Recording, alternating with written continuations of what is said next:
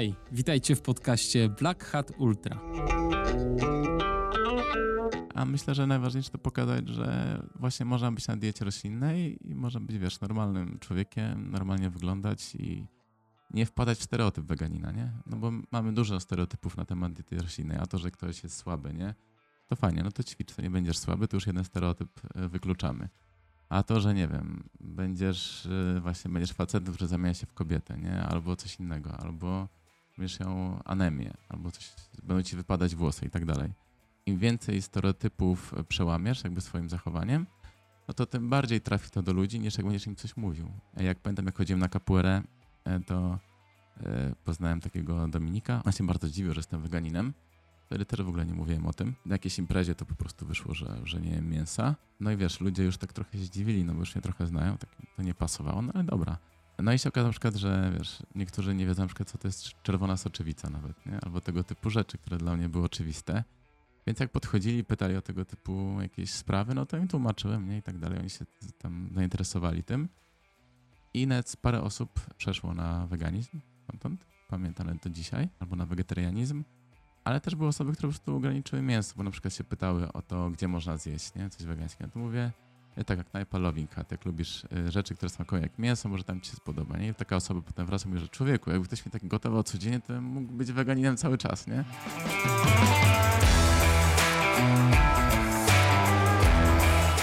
To był Emil Stanisławski, a ja nazywam się Kamil Dąbkowski i witam Was serdecznie w podcaście Black Hat Ultra.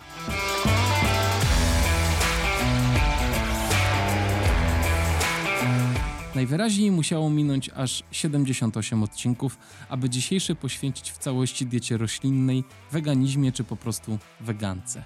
Jest to sposób odżywiania, który towarzyszy mi już od 8 lat. O co w tym chodzi? W zasadzie odpowiedź jest bardzo prosta. Jem tylko rośliny, bez mięsa, ryb, nabiału, czyli bez jajek, masła i śmietany. W głowie osób, które słyszą to po raz pierwszy pojawia się pytanie: to co ty właściwie jesz?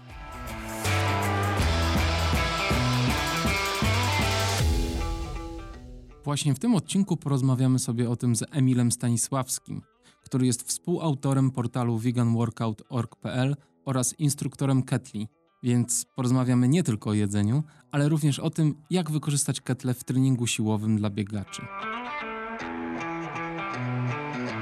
Co motywuje ludzi do przejścia na tak bardzo restrykcyjną, wydawałoby się, dietę wegańską? Być może pomyśleliście o względach etycznych. Wbrew pozorom, weganie to nie jest grupa osób, która chodzi z transparentami i z nienawiścią w oczach patrzą na ludzi jedzących kotleta. Często tak, ale kwestia motywacji jest dużo bardziej zawiła. Bywa nią zdrowie, dieta wegańska jest jedną z bardziej skutecznych broni w walce z chorobami wieńcowymi. Dla mnie wielką motywacją są kwestie środowiskowe. Produkcja mięsa w sposób ogromny przyczynia się do dewastacji i zanieczyszczenia środowiska naturalnego, więc ten sposób jedzenia niesie ze sobą to, czego świat obecnie bardzo potrzebuje, czyli obniżenie emisji CO2 i redukcję odpadów. Nie będziemy was namawiać do odstawiania mięsa, więc możecie czuć się tutaj zupełnie bezpiecznie. Nie robicie nic złego. Nie oceniamy źle nikogo, kto je mięso. Z mojej perspektywy najważniejsze jest pobudzenie świadomości tego, jak nasze wybory kulinarne wpływają na otaczającą nas rzeczywistość i że smak znanych potraw być może będzie musiał odejść w zapomnienie, jeśli chcemy, aby nasze dzieci, wnuki i prawnuki mogły cieszyć się taką ziemią, jaką znamy dzisiaj my. Posłuchajcie.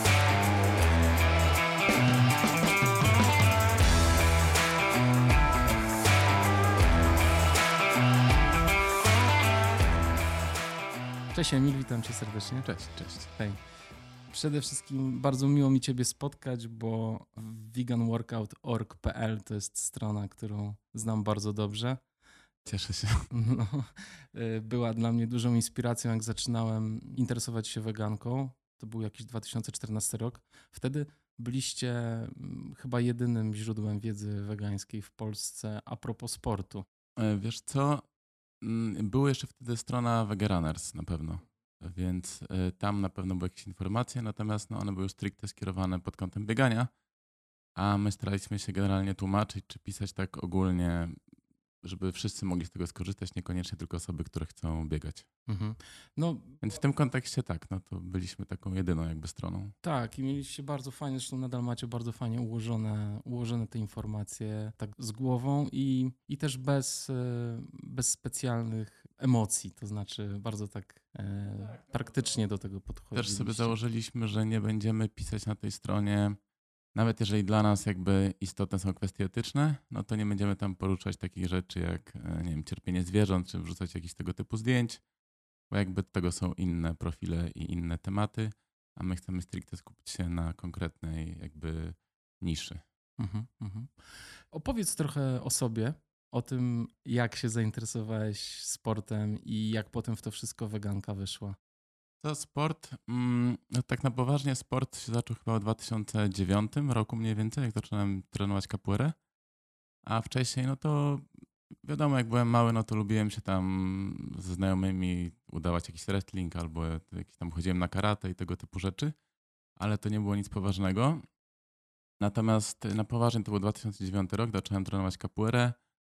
Potem miałem taką krótką przygodę z boksem tajskim. e, Potem gdzieś tam trafiłem na e, zajęcia z gimnastyki, aż w końcu trafiłem na ketle i na tych ketlach jestem do dzisiaj.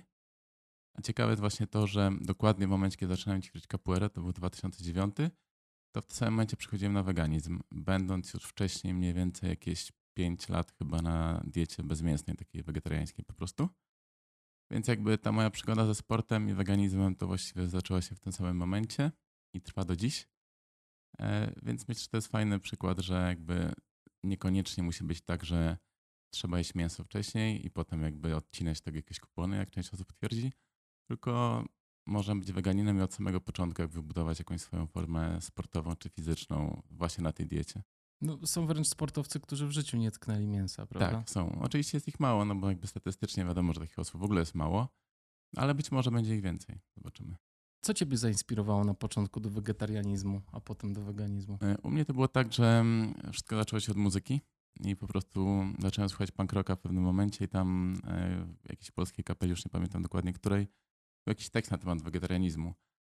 I wtedy oczywiście wiedziałem, że jest coś takiego jak wegetarianizm, natomiast no, nigdy nie przyszło mi do głowy, że to można łączyć z jakimiś prawami zwierząt i z tym, że zwierzęta są źle traktowane. A że zawsze uważałem siebie za osobę, która mm, no, lubi zwierzęta, w jakiś sposób chce się o nie troszczyć, no tak zobaczyłem, że jedzenie mięsa mm, powoduje jakby taki u mnie dysonans poznawczy wtedy, no bo jednak z jednej strony się dowiedziałem, że są rzeźnie i że tam są, dzieją się bardzo złe rzeczy, a z drugiej strony uważałem, że zwierzęta trzeba otoczyć jakąś opieką i troską. No więc ten dysonans poznawczy trwał u mnie jakieś dwa lata, zanim stwierdziłem, że okej, to spróbuję po prostu nie jeść mięsa przez tam 30 dni. No i najwyżej jak coś się stanie, no to sobie zacznę znowu jeść. Ale nic się nie stało i te 30 dni się zamieniło potem w kolejne 30 i tak dalej i, i te w kolejne lata. Także u mnie to była kwestia etyczna w 100% i właściwie jest taka do dzisiaj. Jakby wtedy już na początku wiedziałem, że chcę być weganinem, ale no to były lata, kurczę, nie wiem, to był pierwsza klasa liceum. To z punktu widzenia dzisiejszego, jeśli chodzi o weganizm w Polsce, no to były takie czasy wręcz zamierzchłe i wtedy dieta wegańska w ogóle nie istniała w jakiejś koncepcji takiej społecznej czy w opinii publicznej. Jak się o tym gdzieś tam czytało na jakichś forach, no to wynikało z tego, że to po prostu niedobory białka, wapnia, śmierci i tak dalej, nie? Więc tylko wegetarianizm wchodzi w grę, no bo się bałem po prostu przejść na dietę roślinną. Natomiast potem trafiłem do Fundacji Viva, Akcja dla Zwierząt, gdzie tam po prostu chciałem już działać jako aktywista prozwierzęcy. No i tam poznałem innych wegan, poznałem swoją obecną dziewczynę, no i zobaczyłem, że weganie, no ci ludzie funkcjonują tak jak wszyscy inni, nie? Jedni są duzi, mali, grubi, chudzi, jakby to nic się, nie są definiowani przez swoją dietę, to jak wyglądają, czy jak się czują. No więc tak zacząłem sobie spokojnie przechodzić na weganizm, tak mimochodem jakby. I więc to też była kwestia etyczna. Do tego pytania, co ty mówisz, ciężko mi się trochę odnieść, ponieważ no, nie ćwiczyłem nigdy na jakiejkolwiek innej diecie, tak na poważnie. Nawet na takiej diecie po prostu, gdzie jadłem mięso, bo wcześniej też byłem wegetarianinem. Więc nie wiem, czy e, moja forma byłaby lepsza, gorsza, wiesz, jakbym jadł mięso, Nie czy nie. zastanawiasz się nad Nie, tym. nie zastanawiam się nad tym, bo e, nawet jakby z jakiegoś powodu miała być lepsza, no to i tak bym e, jakby nie poświęcił swoich jakby przekonań etycznych na rzecz jakiejkolwiek formy sportowej, nie? W tym sensie. Ale też no, biorąc pod uwagę współczesną wiedzę na temat tej diety, nie ma powodu, żeby sądzić, że, że musiałoby tak być.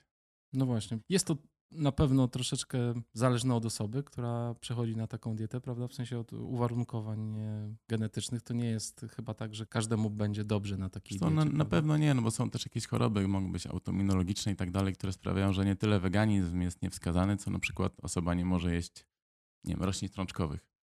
No i wtedy ułożenie takiej diety roślinnej bez roślin strączkowych jest moim zdaniem e, no, karkołomne i generalnie niemożliwe z, z praktycznego punktu widzenia. No więc mogą być jakieś oczywiście rzeczy, które sprawiają, że ta dieta będzie na tyle trudna, że nie da się jej utrzymać.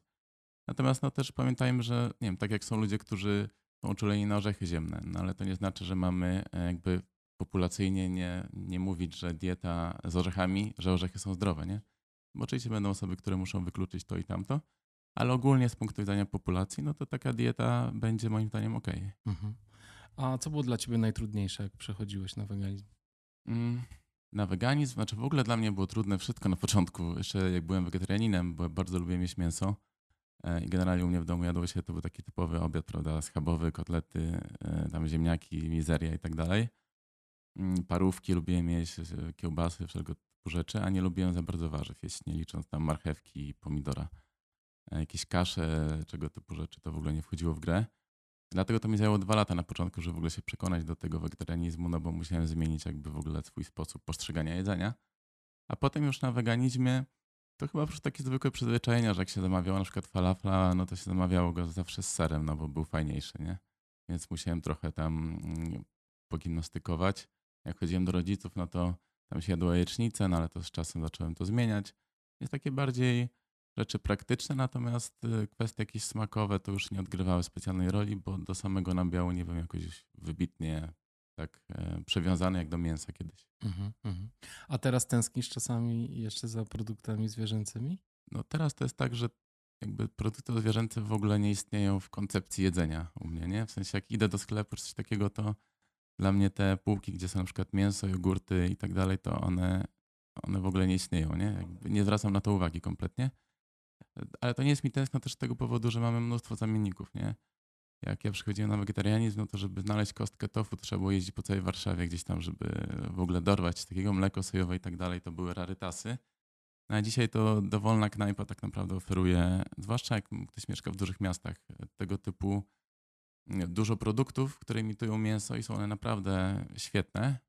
Moim zdaniem niektóre są po prostu lepsze nawet niż w smaku mięsa, jak ja pamiętam, że, że w ogóle mi tego nie brakuje. To prawda, to co się dzieje teraz na rynku gastronomicznym, ale również w, w sklepach, w supermarketach, prawda? Lidl, Biedronka, bez problemu zaopatrzysz się w e, produkty W ogóle czasem roślinne. to wygląda tak, jakby te sklepy się prześcigały, który sklep zaoferuje więcej produktów wegańskich, nie? Który tam jeszcze więcej jakichś kiełbasek, jakichś tam jogurtów i tego typu rzeczy.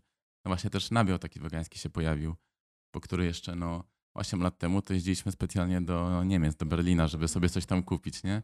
Kiedyś te wycieczki, właśnie takie wegańska gastroturystyka, to, to było bardzo rozwinięte u nas. Chwilę gdzieś tam każdy ktoś jeździł, żeby coś sobie przywieźć. A teraz nie ma takiej potrzeby. Nie ma.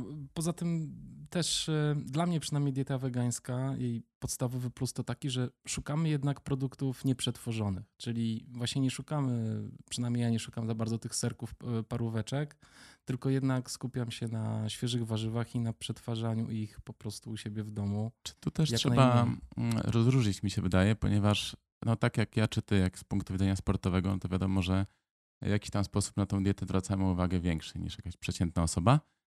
Natomiast mm, jakby naszym powiedzmy celem jest to, żeby mm, dieta roślinna była dostępna dla jak największej liczby osób, w tym dla osób, które niekoniecznie interesują się tym, żeby jeść zdrowo, no bo nie każdy musi, nie każdy chce i tak dalej. E, I mnóstwo osób jest przywiązanych do pewnych rodzajów smaku mm, i chciałby mieć zamienniki, które będą pasowały. Niekoniecznie one muszą być zdrowe, ale dla mnie właśnie z punktu widzenia etycznego, jeżeli osoba zamienia jeden składnik niezdrowy na inny niezdrowy, ale jeden jest roślinny, a drugi odzwierzęcy, no to wolę, żeby jadła niezdrowo, ale roślinny, niż e, z produktami odzwierzęcymi. E, Więc tutaj zależy, jak na to spojrzeć, nie? na jaki kontekst. To prawda, e, to prawda, ale dobrze jest chyba też e, mówić o tym, że dieta może być zdrowa. W sensie Tak, takim, tak, prawda? jasne, jasne. No. Ale doskonale Cię rozumiem, tak. Najważniejsza jest kwestia świadomości, że jesteśmy właściwie w stanie funkcjonować bez mięsa. Tak, tak. i No od tego się zaczyna, nie? A prawda? co potem jakby osoba z tym zrobi dalej, no to, to już można jakoś tam nakierować, nie? Ale No właśnie.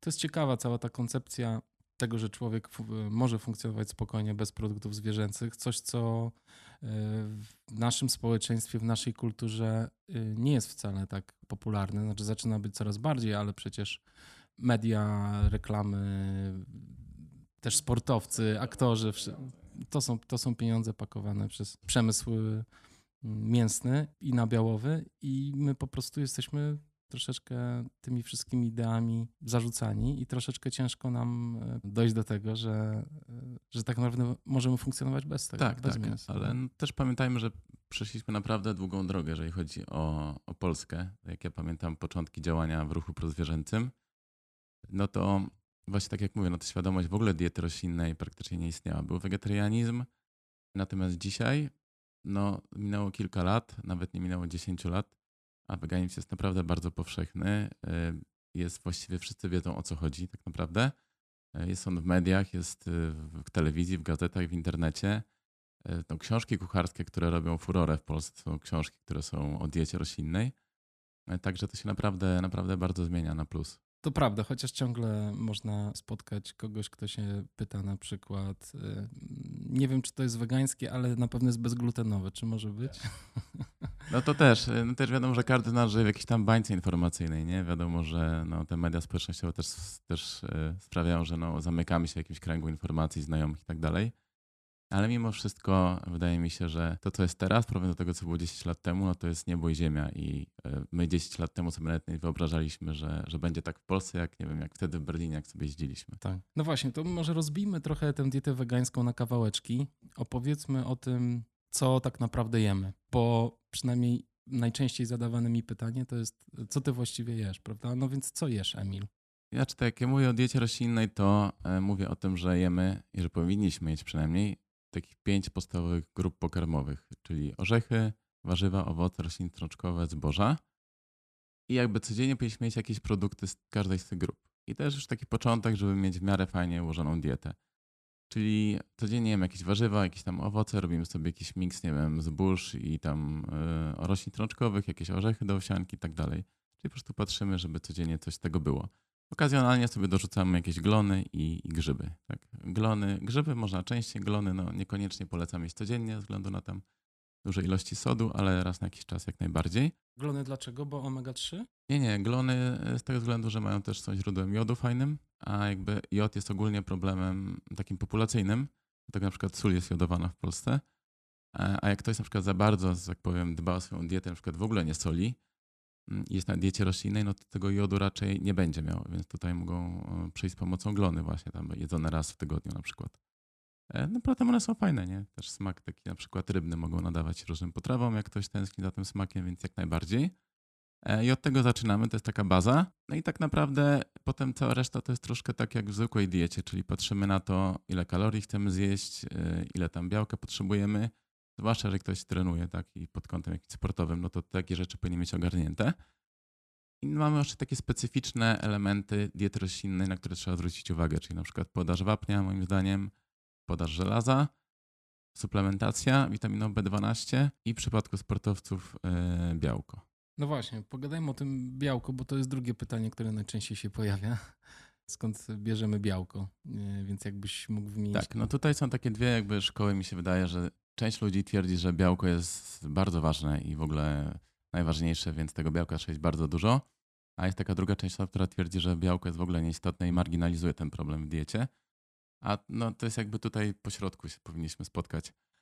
Fakt jest taki, że białko roślinne w większości wypadków jest gorzej przyswajane niż odzwierzęce, co wynika z faktu tego, że ta mm, jakby aminokwasy w tym białku są w nieoptymalnej proporcji z punktu widzenia ludzkiego organizmu ale to nie ma wielkiego znaczenia, no bo tak jest, jeżeli spojrzymy na produkt, stricte jakiś jeden produkt, na przykład na fasolę, nie? albo na ryż. Ale jak już połączymy na talerzu fasolę i ryż, no to wiadomo, że ten e, skład aminokwasów się zmienia i ten aminogram się zmienia, bo liczymy cały posiłek. I w związku z tym też ta strawność białka jest o wiele większa niż jak jemy jakiś monoposiłek, nie? Ale jednak większość ludzi nie je na obiad suchej fasoli, tylko coś sobie przygotowuje. W związku z tym jest to troszkę taki sztuczny problem, można powiedzieć, no bo on dotyczyłby osób, które jedzą po prostu jakieś pojedyncze produkty na dany posiłek. E, więc z, tego punktu widzenia nie trzeba się specjalnie przejmować tym, czy białko czy jest lepiej, czy gorzej przyswajalne. E, natomiast po prostu warto, żebyśmy, część specjalistów sugeruje, żeby jeść około 10% więcej białka niż sugeruje nasze zapotrzebowanie tak, na diecie wegańskiej, zwłaszcza w kontekście sportowym. A więc na przykład jak ktoś ma zapotrzebowanie, nie wiem, no załóżmy 100 gram, no to niech jest 110. Nie? To nie jest żaden jakieś tam wielkie wyzwanie, też nie wiem, szklanka mleka sojowego albo tam garść orzeszków. No i właśnie też mieszanie tych źródeł białka, tak? Tak, oczywiście mieszanie źródeł białka nie jest konieczne, no bo też nie jest tak, że organizm, nie wiem, nie wytrwa do kolejnych dwóch godzin, zanim dostanie kolejnych aminokwasów. I jakby te zalecenia mówią, że ta przestrzeń między kolejnym porcją białka z innego produktu może trwać kilka godzin, nic się nie stanie. Natomiast z punktu widzenia sportowego myślę, że bardziej optymalne jest jednak mieszanie. Po prostu dostarczamy sobie wtedy też więcej białka, no i potem też posiłki są lepsze, nie? Jakby to dużo osób mitologizuje jakby tą kwestię mieszania tych białek. To jest po prostu kwestia praktyczna. No, jak jemy sobie humus, kanapkę z humusem, to już jest mieszanie kilku źródeł białka, bo mamy i strączek, czyli hum, ciecierzycę z humusu, i chleb, czyli zboża, więc to jest bardzo proste, intuicyjne i każdy tak robi. Nie trzeba się nad tym w ogóle zastanawiać. Więc to nie jest problemem.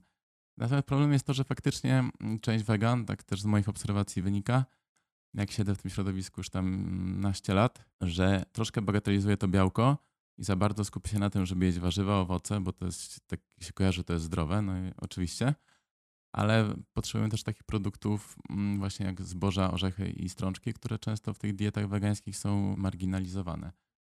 E, I to może nie będzie jakiś wielki problem dla kogoś, kto po prostu ma taki siedzący tryb życia, ale jak ktoś chciałby trenować, to myślę, że warto zwrócić na to uwagę, czy faktycznie policzyliśmy sobie to białko. Nie? Bo tutaj zdarza się często, że weganie mają tego białka, jedzą mniej niż byłoby to optymalne. No właśnie, z kolei zboża są istotne, bo to są węglowodany, prawda? Czyli nasza energia. E, tak, węglowodany też zależy od, oczywiście od tam rodzaju jakiejś aktywności sportowej. Oczywiście, czy mówimy o kimś, kto tam prowadzi aktywny tryb życia taki rekreacyjny, czy jakiś tam bardziej półzawodowy ale tak jest właśnie mm, też często, jak na przykład są takie zwracanie uwagi na to, żeby bardzo duża ilość produktów była surowa, tak? czyli to iście w stronę jakby witarianizmu. E, no i tam w związku z tym jakby jeszcze bardziej zmiesza się ta, e, to miejsce w diecie na białko, no bo na wierzch wychodzi jak największa ilość surowizny, czyli tam owoców i, i warzyw tego rodzaju. No dobrze, to białko. O żelazie pogadajmy teraz, bo to jest e, rzeczywiście mięso jest świetnym źródłem żelaza. Jak to się przekłada na rośliny? E, znaczy na rośliny też są fajnym źródłem żelaza, natomiast mają to żelazo niechemowe, które się gorzej przyswaja, co też może być plusem, bo dzięki temu organizm jest w stanie kontrolować zawartość tego żelaza, a czasami jest tak, że u, u osób, które jedzą dużo mięsa, tego żelaza jest tak dużo chemowego, że może to wywołać, e, może to pretendować do różnych chorób cywilizacyjnych. Więc jakby z tego punktu widzenia fajnie, że mamy jakąś tam sposób, dzięki któremu organizm reguluje zawartość tego żelaza. Ale z drugiej strony może to być problem, jeżeli jemy tego żelaza za mało.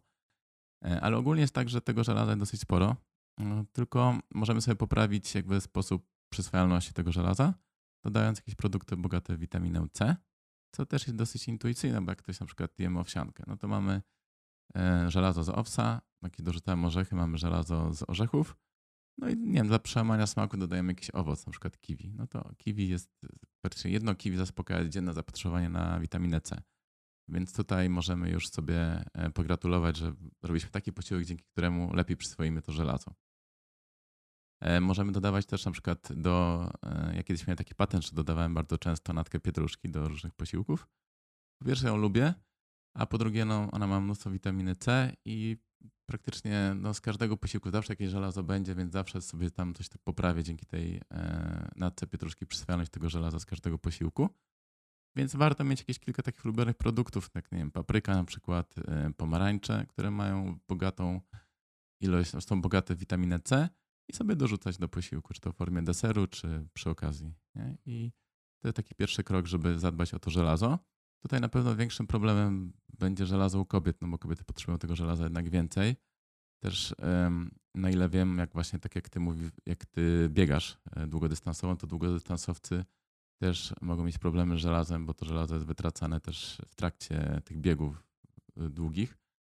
E, więc tutaj możesz na przykład zadbać o kawę i herbatę, bo niestety jest tak, że kawa, herbata, kakao, nawet czerwone wino utrudnia przyswajalność tego żelaza, jeżeli jest blisko posiłku no i tutaj zaleca się nawet dwie godziny odstępu od posiłku, nawet trzy. Jest to dosyć niepraktyczne, przyznaję. Dlatego ja myślę, że osoby, głównie jeżeli mają już jakiś problem z żelazem, żeby o to dbały, no bo jeżeli na przykład nie, badają się i wszystko jest ok, no to nie ma sobie aż tak co utrudniać życia. Kiedyś miałem taki patent, że najwięcej żelaza wrzucałem do ostatniego posiłku, tam koło 20, nie wiem, drugiej, czy tam 21, kiedy już nie chciało mi się pić ani kawy, ani herbaty o tej porze, y, więc y, po prostu w ciągu dnia sobie normalnie funkcjonowałem, a na wieczór ładowałem taki posiłek, gdzie było najwięcej żelaza i wiedziałem, że i tak już nie będę nic pił. A najlepsze źródła żelaza w diecie roślinnej to?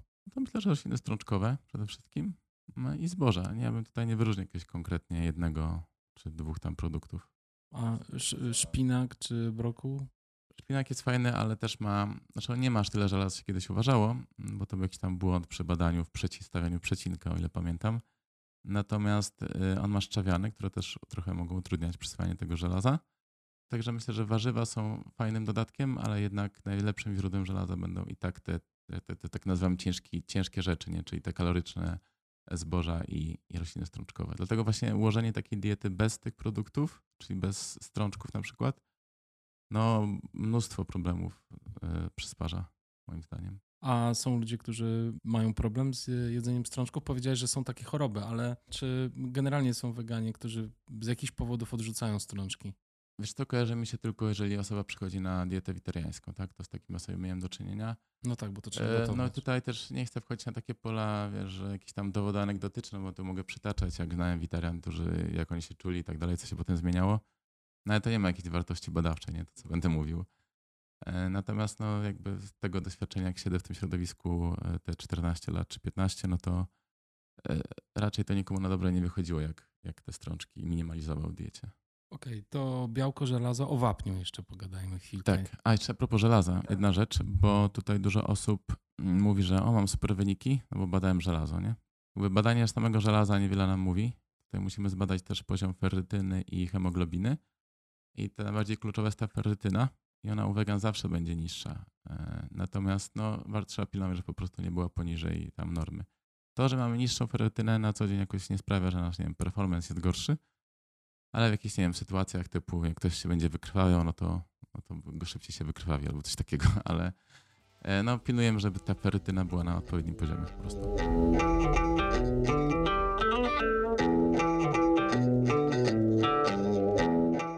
Ogóle kwestia badań krwi to jest e, ciekawa sprawa, bo e, ludzie nagle zaczynają po przejściu na dietę wegańską zaczynają badać krew i zaczynają śledzić te niedobory, zapominając o tym, że jak jedli normalnie w cudzysłowie, to też mieli niedobory.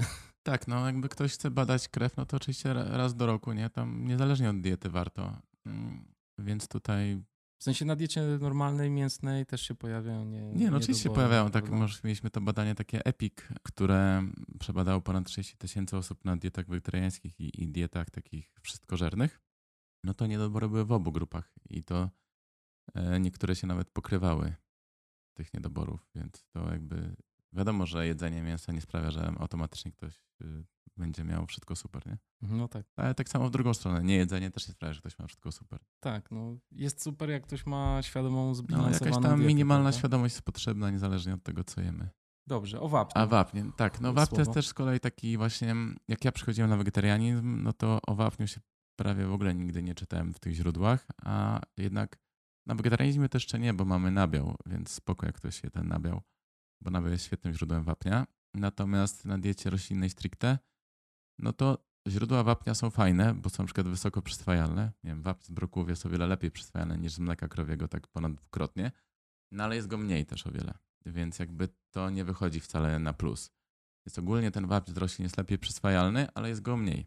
I też nie, nie jest on wszędzie, więc można mieć na przykład taką dietę, która jest różnorodna i tak na talerzu fajnie wygląda i w ogóle ktoś myśli, o super, ale nie ma tam tych kilku produktów, które mają faktycznie wapń. No i wtedy, wtedy mamy problem.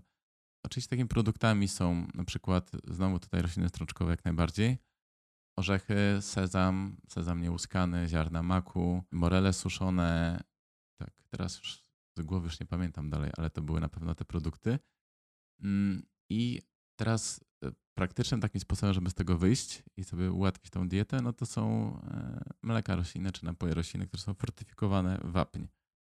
I ten poziom wapnia na przykład w mleku sojowym czy owsianym jest taki sam dokładnie jak w mleku krowim, czyli tam około 250 e, mg na szklankę. Mhm. I w badaniach też ten poziom przyswajalności wapnia z mleka sojowego czy krowiego jest taki sam, tam około 300 paru procent. Też pamiętajmy, że jak mamy jakieś zapotrzebowanie na przykład na wapń, ono jest około 1000 mg, no to to zapotrzebowanie jest korygowane o to, że z produktów ogólnie spożywczych nie jest nic przyswajalne w 100%. Więc to nie jest tak, że ktoś sobie zje 1000 gram 1000 mg tego wapnia dziennie i potem sobie liczy, że tylko 30% z tego się przyswoiło. No bo faktycznie my potrzebujemy o wiele mniej niż 1000, ale te właśnie dawki są skorygowane o to, że nie wszystko się przyswoi, nie? Więc jakby to nie musimy się martwić tym, że tu jest przyswajalne w 20, tu w 30, tu w 60, bo jakby chodzi o to, żeby zjeść 1000 i wtedy będzie ok. E, więc tutaj mleko roślinne jest jak najbardziej takim wygodnym zamiennikiem, takie, które ma wapń. Większość ludzi jest fortyfikowana wapń.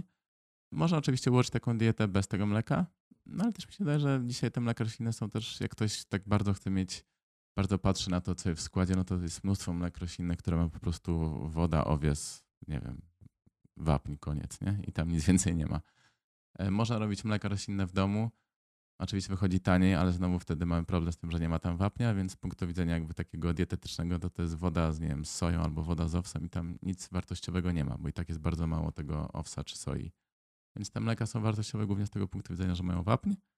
No i po prostu tak sobie dorzucamy taką, nie wiem, szklanka, dwie szklanki mleka takiego i to już sprawia, że właściwie resztę dojemy i tak w ciągu dnia, nawet jak się nie będziemy nad tym zastanawiać. No właśnie, to jest też taka kwestia, że troszeczkę y, to urasta do jakichś dużych, skomplikowanych obliczeń, żeby sobie, prawda, wszystko to dostarczyć, a prawda jest trochę taka, że, że te wszystkie elementy gdzieś tam poniekąd w tych warzywach, y, zbożach, orzechach, to, że to wszystko gdzieś tam siedzi. Tak, dlatego też ja, nie chodzi o to, żeby komplikować, tylko właśnie pokazać, że mamy te pięć grup pokarmowych, codziennie jest coś z tej grupy, chodzi o szczegóły, no to dorzuć mleko fortyfikowane, jakieś wapń, dorzuć, nie wiem, suplementację witamin B12 i w sumie tyle. No, no właśnie. Koniec. Wiadomo, że w sporcie trzeba trochę kaloryczności no Tak, w sporcie więcej, ale tak jak mówiliśmy na przykład o białku, no to nie zastanawiaj się, czy łączysz to z tamtym, po prostu nie wiem, jedz chleb z humusem, no i to i tak już załatwia robotę, nie? Więc w tym względzie jest to proste. To prawda. Dobrze. Yy, czym sobie zastąpimy brak ryb na przykład, czyli kwasy omega-3? Jak to no tak, jeśli chodzi o kwasy omega-3, mm, to bardziej chodzi o te kwasy EPA i DHA. No i teraz tak, zazwyczaj mówi się o tym, że możemy wspomagać się siemieniem lnianym na przykład, czy tam nasionami chia, orzechami włoskimi, które zawierają roślinne kwasy omega-3. Tylko to są kwasy ALA, a nie EPA i DHA. I te kwasy ALA są konwertowane w organizmie na to EPA i DHA. Tylko problem jest taki, że nikt nie wie, w jakim stopniu one będą e, konwertowane, no bo to zależy od genetyki dużo. Też są takie tropy, że to zależy od tego, że ktoś na przykład przez długi czas nie je ryb, czy nie dostarcza tych omega-3 od zwierzęcych, no to ten poziom tej konwersji się zwiększa, no bo organizm czuje, że jest to potrzebne. Ale jak jest naprawdę tego u konkretnej osoby, no to ciężko to zbadać. W związku z tym się zakłada, że powinniśmy mieć około półtorej łyżki siemienia lnianego, które jest tam zmielone, żeby to strawić lepiej. I to będzie na tyle dużo kwasów tych roślinnych omega-3, że nawet jak poziom konwersji będzie gorszy, no to i tak jakoś tam to EPA i DHA będzie w miarę spoko. I to jest coś, co ja bym zalecał osobom po prostu takim no, siedzącym trybie życia, takim, które po prostu jedzą, nie ma jakichś tam ambicji sportowych. Natomiast w przypadku sportowców zalecałbym jednak, żeby na wszelki wypadek tą EPA i DHA roślinną suplementować. Mamy teraz suplementy z alg morskich, które mają te, dokładnie te EPA i DHA, które są nam potrzebne. Więc nie jest to żaden problem. Nawet nie wiem, czy w aptekach już można kupić, ale w Rosmanie już można nawet kupić, kurczę, e, takie roślinne omega-3. E, I problem jest taki, że nam moglibyśmy mieć same glony, ale musielibyśmy mieć kilogramy, żeby dostarczyć sobie konkretnie tego e, składnika, więc tego się nie da zrobić, dlatego są po prostu w formie suplementów. Więc dla osoby, która trenuje, sugeruję suplement omega-3, dla osoby, która nie trenuje, myślę, że nie jest to niezbędne badania nie są w tym względzie jakoś jednoznaczne na razie. Zresztą i tak pamiętajmy, że sportowcy, którzy jedzą mięso, też suplementują omega-3. Jakby to jest taki suplement, który jest praktycznie zawsze w kontekście sportowym się pojawia. Niezależnie od diety. Opowiedzmy jeszcze trochę o soi, bo soja jest takim. No, soja chłopcem do bicia takim nadwornym. Tak, tak. Nie ma dobrej prasy soja. No nie ma. Tak, soja jest atakowana z kilku jakby poziomów. Pierwszy, taki najbardziej absurdalny, to jest twierdzenie, że soja to jest bardzo złe jakościowo białko, co jest nieprawdą, bo soja jest w takich na przykład tabelach przyswajalności białek na samym szczycie. To jest y, białko na poziomie przyswajalności mniej więcej białka e, z kurczaka. Także ten aminogram jest naprawdę bardzo dobry sojowy. Soja też jest super jakby taką rośliną, której można zrobić mnóstwo rzeczy, nie? Więc z względów praktycznych. I tu też dużo osób się czepia, że no ale te wszystkie zamienniki są sojowe. Czy po pierwsze, no, nie wszystkie są sojowe dzisiaj. Jest bardzo dużo zamienników z grochu, z fasoli i tak dalej. Ale nawet jeżeli są sojowe, no to też pamiętajmy, że jeżeli mamy na przykład nabiał, no to nabiał w większości jest zrobiony z mleka krowiego, nie? Nikt się nie czepia, że nie wiem, tu wszystko na tej półce jest z mleka krowiego, nie? Że to jest i tak jeden produkt. No, no tak jest, no bo są produkty, które po prostu są fajne do wykorzystywania i tworzenia z tego jakichś innych rzeczy. Więc to też są jakieś absurdalne zarzuty. Natomiast ten zarzut, że e, soja powoduje feminizację mężczyzn, prawda? No to on trzyma się już bardzo długo i wynika z tego, że na razie mamy dwa, takie są dwa medyczne opisane przypadki osób, e, mężczyzn, którzy mieli problemy hormonalne na skutek jedzenia soi. Tylko to były takie ilości soi, no, których przeciętna osoba nie będzie w stanie zjeść. Bo to nie jest tak, że my, nie wiem, raz czy dwa razy w tygodniu zjemy, nie wiem, codziennie byśmy, byśmy jedli tylko soję, a potem byśmy jedli normalnie, no to i tak się nic nie wydarzy. To były osoby, które dzień w dzień przez długi okres czasu piły mleko sojowe, jadły tofu, ciasteczka sojowe i cały dzień się żywiły w ten sposób, nie? E, I tutaj miały z tego powodu problemy, ale na tej samej zasadzie, jak ktoś będzie jadł, nie wiem, wyłącznie jabłka, nie? no to też będzie miał problemy, bo po prostu nie, nie dostarczy sobie składników odżywczych na przykład z innych rzeczy, więc to jest kwestia tego, że to jest monodieta, nie? Więc monodieta, nieważne jaka, i tak będzie rodziła różne problemy. Natomiast spożywanie soi na zasadzie kostka tofu, nie wiem, dwie szklanki mleka dziennie, no to to nie jest taki poziom, który mógłby w jakikolwiek sposób zaszkodzić zdrowiu. Nawet literatura dokładnie mówi, jaki tam poziom ilości tych produktów sojowych może być w diecie, żeby była bezpieczna. Nie chcę kłamać teraz dokładnie, jakie to są wytyczne, ale jeśli chodzi o przełożenie na produkty, to z tego co pamiętam, to jest właśnie mniej więcej kostka tofu, dwie szklanki mleka dziennie, i, i będzie ok. Nie? I codziennie możemy tak jeść i nic się nie wydarzy. Właśnie i soja też jest takim fajnym, bardzo wdzięcznym tak naprawdę produktem, bo można przetwarzać ją na wiele różnych sposobów i, i też jest bez smaku, w związku z czym można ją doprawić jak się chce. No więc właśnie nie? z punktu widzenia kulinarnego jest super, nie? Tak samo jak właśnie no, krowie mleko też jest przetwarzane na mnóstwo sposobów i nikt nie ma z tym problemu, nie? Tak, tak, dokładnie. Nie ma co rezygnować soi na siłę, nie? Jeżeli oczywiście ktoś ma uczulenie na soję, no to jak najbardziej, ale soja ułatwia życie po prostu na takiej diecie. Mhm. I kulinarnie, i, wiesz, i zdrowotnie. No, absolutnie. Ja ostatnio znalazłem sklep w Warszawie, gdzie można kupić soję robioną w warunkach domowych, czyli. E, ale ziarna soi czy tofu? Nie, so, e, przepraszam, soję. E, tofu można kupić w, robione w warunkach domowych, bez, wiesz, bez plastikowych opakowań.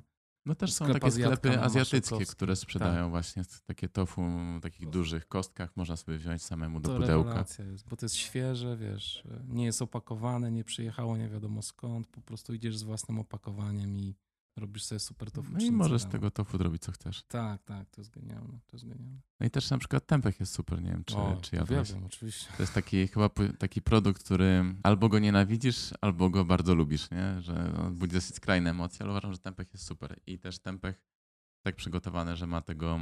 Mm, też pod względem białka ma więcej białka niż tofu, jak sobie tak. spojrzymy na, na to e, stosunek białka do ilości gram tym produkcie. Tak, a ostatnio odkryłem jeszcze, bo szukałem w jakich to fasolach jest najwięcej białka, ostatnio odkryłem łubin. To jest taka... A to jakaś polski, to chyba kiedyś w Polsce się jadło dużo tego, e, Tak, znaczy u nas to w ogóle w formie fasoli jakoś nie za bardzo występuje, natomiast występuje na Bliskim Wschodzie i, i gdzieś tam ściągnąłem sobie z jakiegoś właśnie sklepu e, wschodniego. Y, smak jest y, ciekawy, bardzo charakterystyczny. Nie wiem, czy każdy polubi, natomiast e, no, jest tam naprawdę. A to jest dużo. w formie ziaren też? Tak. A, okay. Tylko trzeba namaczać bardzo długo, około dwóch dni, bo jest toksyczny, jeżeli się za szybko gotuje. A, bardzo ciekawa. No więc jest, wiecie, no właśnie jest mnóstwo roślin, których nawet nie znamy, nie, nie tak, jedliśmy tak, z całego szukać. świata, nie? Więc to też nie jest tak, że jak ktoś na przykład lubi jeść, czy lubi w ogóle kulinaria, no to tutaj ma bardzo duże pole do popisu w kontekście tej diety. Nie? Absolutnie. Znaczy ja pamiętam, jak przyszedłem na wegankę, to wiesz, to odkryłem gotowanie dla siebie na nowo i to jest świetne, że człowiek po prostu, no bo siłą rzeczy, jak chcesz jeść zdrowo, to musisz sobie sam gotować. Jakby jedzenie na mieście jest ok w momencie, jak nie masz wyboru, a jak się gdzieś spieszysz albo... No tak, też, no to ja na przykład musiałem, odkryłem smak brokułów, nie, których nigdy nie jadłem, nie? więc musiałem się, trochę się na początku zmuszałem do różnych rzeczy, ale jakby ten, też kubki smakowe się przyzwyczajają i zmieniają się bardzo szybko. Tak, no poza tym też warzywa na przykład pieczone są też genialne. W ogóle przetwarzanie w różny sposób, nie? No dobrze, opowiedzmy troszkę o B12, bo B12 jest y, taką witaminą, której nie jesteśmy sobie w stanie dostarczyć Nasz organizm nie produkuje tej witaminy, więc musimy ją dostarczyć. Znaczy, nasz organizm, nawet ją, znaczy może nie organizm, ale bakterie w naszym przewodzie pokarmowym ją produkują, ale w takim miejscu, którego my i tak nie jesteśmy w stanie sobie przyswoić. Widzisz. E, plus te bakterie produkują to B12 dla siebie, o ile wiem, więc to i tak, ono nie jest dostępne dla nas. Ono tam jest, ale nie jesteśmy w stanie tego skorzystać. No to ciekawe. Bo też jest taka teoria, prawda, że B12 na przykład właśnie możemy sami wytworzyć, albo że mamy duże zapasy w wątrobie, albo że na przykład jak jemy nieoczyszczone jakieś rzeczy, no to będzie B12 i tak dalej. Jest bardzo dużo teorii takich, które mają nam mówić, że nie musimy suplementować tej witaminy. Na przykład y, są informacje, że witamina B12 jest w kiszonkach, w tempechu i tak dalej. I owszem jest, ale jest to jakby analog witaminy B12, taki nieaktywna witamina B12. I e, na przykład właśnie jak ktoś bada sobie krew i bada poziom witaminy B12, to to badanie może wykrywać analogii B12, czyli też de facto tak jak w przypadku żelaza, niekoniecznie mówi nam o tym, czy jesteśmy dobrze odżywieni tą witaminą. Więc tutaj na przykład mamy badanie homocysteiny, które jeżeli faktycznie mamy odpowiednią witaminę B12, no to ten poziom homocysteiny jest w normie, a jeżeli nie, to spada lub wzrasta, nie pamiętam dokładnie. Natomiast ja bym polecam badać homocysteinę, a nie samą witaminę B12. Okay. No bo na diecie roślinnej każdy jakieś kiszonki i tam właśnie tempeh i tak dalej, więc to może zaburzać troszkę. Też glony na przykład. Też była taka teoria, że w glonach mamy B12, no ale to znowu są nieaktywne formy B12, takie, które dla człowieka są kompletnie bez, bezużyteczne. Także tutaj suplement jest jedyną opcją na ten moment. Jest. Natomiast B12 oczywiście też może występować, mogą niedobory u osób, które jedzą mięso. Też B12 jest tak, że osoby starsze po 50-60 roku życia mogą mieć większy problem z przyswajalnością tej witaminy. Więc to niekoniecznie jest tylko problem na diecie roślinnej. Natomiast jeśli chodzi o badania, no to faktycznie wybija się to, że jeśli u wegan są jakieś niedobory, no to to B12 będzie największym w przypadku osób, które nie suplementują i zaleca się suplementować e, od początku, bo w ciągu pierwszych trzech miesięcy może się rozwinąć jakiś niedobór. Nie? Oczywiście może być tak, że na przykład w wątrobie ktoś ma większe zapasy tego B12, jak już jadł dużo, ale tego nikt nie wie na pewno. Nie? Ktoś musiałby sobie zrobić biopsję wątroby specjalnie przychodząc na weganizm, żeby się przekonać. No to też strata czasu, a suplement kosztuje grosze każdej aptece, więc to nie jest problem. Też mamy coraz więcej produktów, tak jak to mleko roślinne fortyfikowane wapń, które są uzupełniane o B12. W Polsce nie jest ich dużo, za granicą jest ich więcej, więc teoretycznie można na przykład założyć, że ktoś będzie też takie produkty spożywał w ciągu dnia, no to jakby to zastąpi mu suplement. Natomiast no, w Polsce to raczej jeszcze nie jest ten poziom.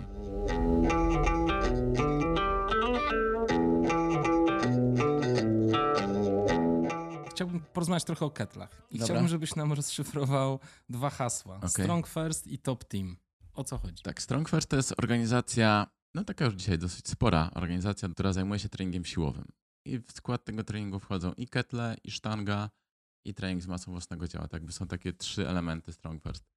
I to jest organizacja założona przez Pawła Caculina, czyli osoby, która spopularyzowała w latach 90. ketle na powrót w Stanach Zjednoczonych, a potem w Europie bo te ketle istniały wcześniej, ale potem jakby była ta era takiej kulturystyki, to wszystko zostało trochę zapomniane i Paweł Caculin jakby to przywrócił z powrotem w Stanach Zjednoczonych i Europie Zachodniej, no bo tam na wschodzie, w Rosji, Ukrainie i tak dalej, to te ketle, one już istniały, to, to jakby jest zupełnie inny świat trochę e, w kontekście ketli. I on potem założył organizację najpierw RKC, potem Strong First mm, i jakby my w ramach Strong First staramy się popularyzować te metody treningowe z ketlami, nie tylko z ketlami, które właśnie opracował Caculin, bazując przede wszystkim na mm, jakby kwestiach takich, no powiedzmy treningu takim siłowym, związanym z taką radziecką metodologią treningową. E, I to jest taki trening z ketlami, który służy przede wszystkim takiemu generalnemu przygotowaniu sportowemu. Czyli na przykład dla ciebie jako biegacza to byłby trening taki przygotowawczy, siłowy, po to, żeby na przykład właśnie unikać kontuzji, czy żeby mieć e, lepszy start, dłużej lepiej biegać. Natomiast dla osoby rekreacyjnej to mógł być po prostu trening, taki, który załatwia jakby wszystko, nie? To, co jest jej potrzebne. To nie jest jakby dyscyplina sportowa. Wiadomo, dzisiaj już troszkę to się zmienia, tam niektórzy organizują różne zawody pod hasłem Strongfirst, ale w domyśle Strongfirst i ta metodyka pracy z ketlami służy temu, żeby przygotować takie generalne przygotowanie fizyczne to jest po prostu. Natomiast Top Team to jest polskie wyzwanie opracowane przez Centrum Kettlebell Polska, które jakby jest jakąś tam filią Strongfirst na Polskę. To jest takie wyzwanie, w którym mamy pięć ćwiczeń. Mm, do wykonania musimy minimum trzy wykonać, żeby znaleźć się w top teamie. E, I to są ćwiczenia tak. Jedno obowiązkowe ćwiczenie to jest zerwanie odważnika nad głowę jednorącz 200 razy w ciągu 10 minut. U kobiet odważnik 16 kg, u mężczyzn 24, niezależnie jakby tam od wagi. Pozostałe ćwiczenia to są ćwiczenia siłowe z odważnikiem, który u mężczyzn waży połowę masy ciała, u kobiet jedną trzecią. I mamy tam na przykład wyciskanie jednorącz, połowy masy ciała, podciągnięcie z takim odważnikiem, jedno powtórzenie, przysiad na jednej nodze trzymając taki odważnik w ręku i tureckie wstawanie, czyli jakby takie ćwiczenie, w którym wstajemy e, z odważnikiem z podłogi do pozycji wyprostowanej i kładziemy się z nim znowu na podłogę. Też z odważnikiem połowa masy ciała minimum lub jedna trzecia u kobiet. No i to jest takie wyzwanie, które sprawdza bardzo wszechstronnie daną osobę, bo tu mam i ćwiczenia siłowe, i takie ćwiczenia jak właśnie te snacze, czyli rwanie nad głowę. No mocno już takie wytrzymałości, to jest 10 minut pracy. Możemy sobie to przemnożyć jako objętość treningową. No to jest na przykład 24 kg razy 100 powtórzeń, razy 200 powtórzeń to jest prawie 5 ton przerzucone w 10 minut, jak dobrze liczę. Nie? Więc tutaj mamy i aspekt wytrzymałościowy, i aspekt siłowy. I po prostu, jeżeli ktoś zaliczy 3 minimum ćwiczenia w ciągu miesiąca, no to może należeć do grupy Top Team, otrzymuje specjalną koszulkę z ilością gwiazdek, ile tam zrobił ćwiczeń. E, jest to taki jakby uznawane w Polsce za taki challenge, który sprawdza, czy osoba jest na takim poziomie zaawansowanym, czy takim jeszcze średnio zaawansowanym. Uznajemy, że jakby osoby, które mają top team, to są te najbardziej zaawansowane w Polsce. Ile czasu zajmuje amatorowi, który nie miał nigdy ketla w ręku, dojście do klasy Prawda jest taka, że jak ktoś nie miał w ogóle kontaktu z aktywnością fizyczną, to, to może w ogóle się nie udać. Nie? W sensie ja jestem też zwolennikiem tego, że podchodzić do pewnych rzeczy racjonalnie i tak samo jak są na przykład osoby, które też nigdy, nie wiem, mogą nie dać rady przebiec, nie wiem, ultramaratonu, tak? Bo to są jakby jakieś te wyzwania, które są zarezerwowane dla osób, które po pierwsze jakieś tam niekoniecznie mają predyspozycję, ale mają czas, żeby się temu poświęcić, nie? Więc może być tak, że na przykład osoba może ćwiczyć tylko dwa razy w tygodniu, a to jest za mało, żeby się przygotować do takiego wyzwania, niezależnie od tego, jak będzie dobra. Więc tutaj trzeba mierzyć siły na zamiary. Natomiast oczywiście są osoby, które od zera też takie osoby trenowałem. Dochodziły do top teamu i zajmowało to na przykład dwa lata, tak, dwa i pół roku, załóżmy. E, więc na początku po prostu trenowały normalnie w grupie, a w pewnym czasie jak zauważyłem, że są na tyle zaawansowane, już widzę, gdzie mają mocne punkty, gdzie słabe, że mogłem im zaproponować trening stricte pod top team wtedy. I wtedy już są takie przygotowania z konkretnym planem treningowym tylko pod to wyzwanie. Ile czasu zajmuje taki, taki trening? Zależy, ile też ćwiczeń chcemy wykonać. Nie? Na przykład część osób chce tylko 3, część 4, część 5. Czasami to wymaga treningu minimum 3 razy w tygodniu, czasami 5 razy w tygodniu. Mhm. E, czasami ten trening trwa godzinę, czasem dwie, czasem dwie i pół, różnie. Także e, to bardzo zależy, nie? Ciężko taki jakiś schemat wymyślać. Mhm. Czy ty przyjmujesz też pod swoje skrzydła totalnych amatorów, czy raczej osoby, które już pracowały wcześniej z ketlami? Znaczy jak najbardziej przyjmuję amatorów. Też yy, przede wszystkim w Akademii Kettlebell Warszawa, bo tam, tam prowadzę zajęcia. Trenujemy grupowo, więc mamy treningi grupowe. Każdy może przyjść taki trening grupowy. Wiadomo, że teraz jest ten lockdown i tak dalej, więc to wszystko się strasznie pomieszało, no ale jak wyjdziemy na prosto, no to pewnie jakiś nabór się znowu pojawi i wtedy każdy może przyjść. I po prostu ćwiczymy z grupą i każdy się rozwija tam swoim tempem i tak dalej, więc tutaj nie ma żadnych wymagań, że ktoś musi coś umieć. Też trening grupowy polega na tym, że przez pierwsze trzy miesiące mniej więcej my uczymy podstaw, czyli my nie wymagamy od nikogo niczego właściwie. To my go uczymy, jak ma usiąść, jak ma się pochylić, jak ma gdzieś rękę zgiąć, gdzie ma mieć najszerszy grzbietu, gdzie ma biodra i tak dalej. I po kolei przeprowadzamy jakby z jednego ćwiczenia, przechodzimy do kolejnego, jedno wynika z drugiego i tak przez trzy miesiące nadbudowujemy tę bazę taką, i potem zaczynają się te właściwe treningi. Więc tutaj problem jest tylko to, żeby być na tych treningach, bo jak tam ucieknie parę treningów, no to już trochę nie wiemy, co się dzieje. Nie? No tak, tak. Ale dlatego też mamy taką metodologię, to też jest metodologia właśnie Strongfirst, żeby uczyć jakby od zera wszystkiego, nie? A nie, że komuś dajemy ciężar, masz rób, nie? No właśnie.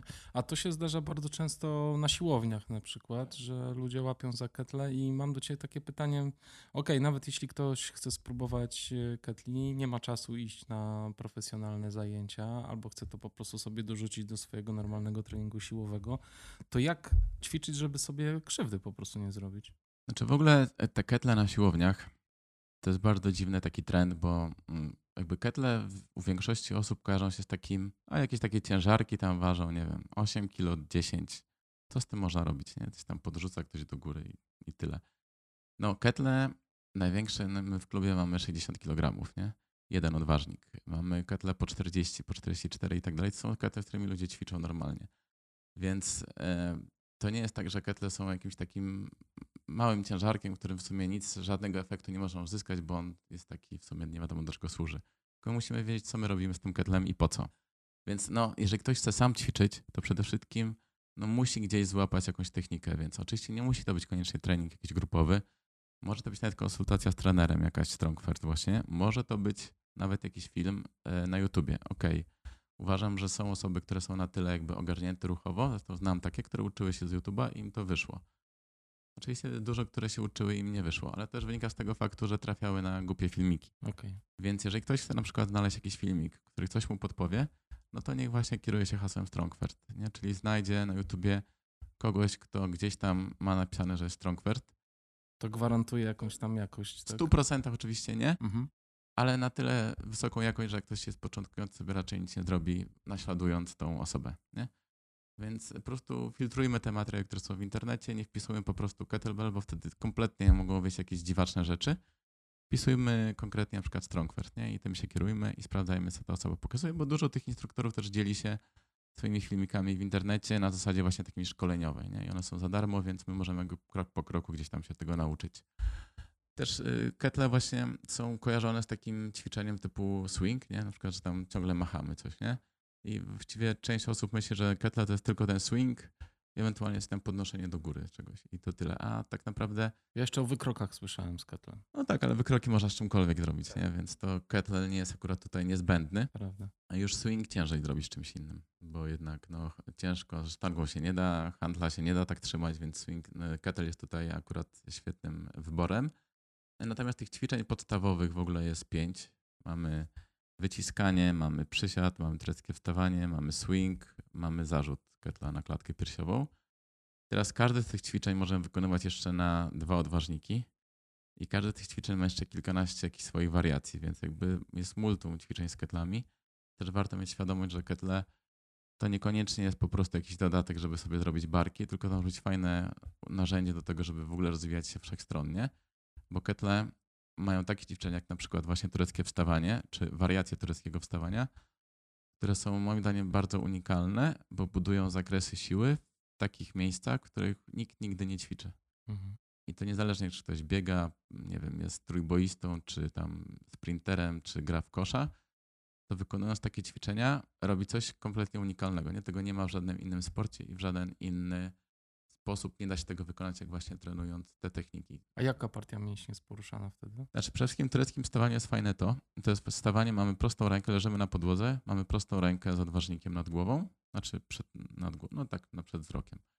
Wstajemy z tym katlem w określony sposób i się kładziemy z powrotem. I pierwszym elementem, który tutaj jest istotny, to jest to, że pracujemy nad naszą bręczą barkową, bo w trakcie wstawania ten bark będzie się przekręcał w różnych kierunkach, żeby utrzymać ten ketel nad głową cały czas, bo my będziemy w różnych płaszczyznach, a ketel musi być cały czas ustawiony w górze pionowo. Więc ten bark będzie się przekręcał. To już sprawia, że mamy plus, no bo większość sportów i większość osób, zwłaszcza osób takich na co dzień, które funkcjonuje bez aktywności fizycznej, no to porusza barkami tylko w jedną stronę. Właściwie w ogóle nimi nie porusza, tylko trzyma je przed sobą, nie? Jest wiadomo, jesteśmy zgarbieni, barki idą do przodu i tak dalej. Mamy rotację wewnętrzną. Natomiast tureckie wstawanie sprawia, że my musimy się otworzyć, żeby utrzymać tego ketla, plus mamy obciążenie i ten bark jeszcze pracuje pod tym obciążeniem pod takimi kątami, gdzie na co dzień nie pracuje, więc to już jest jeden plus.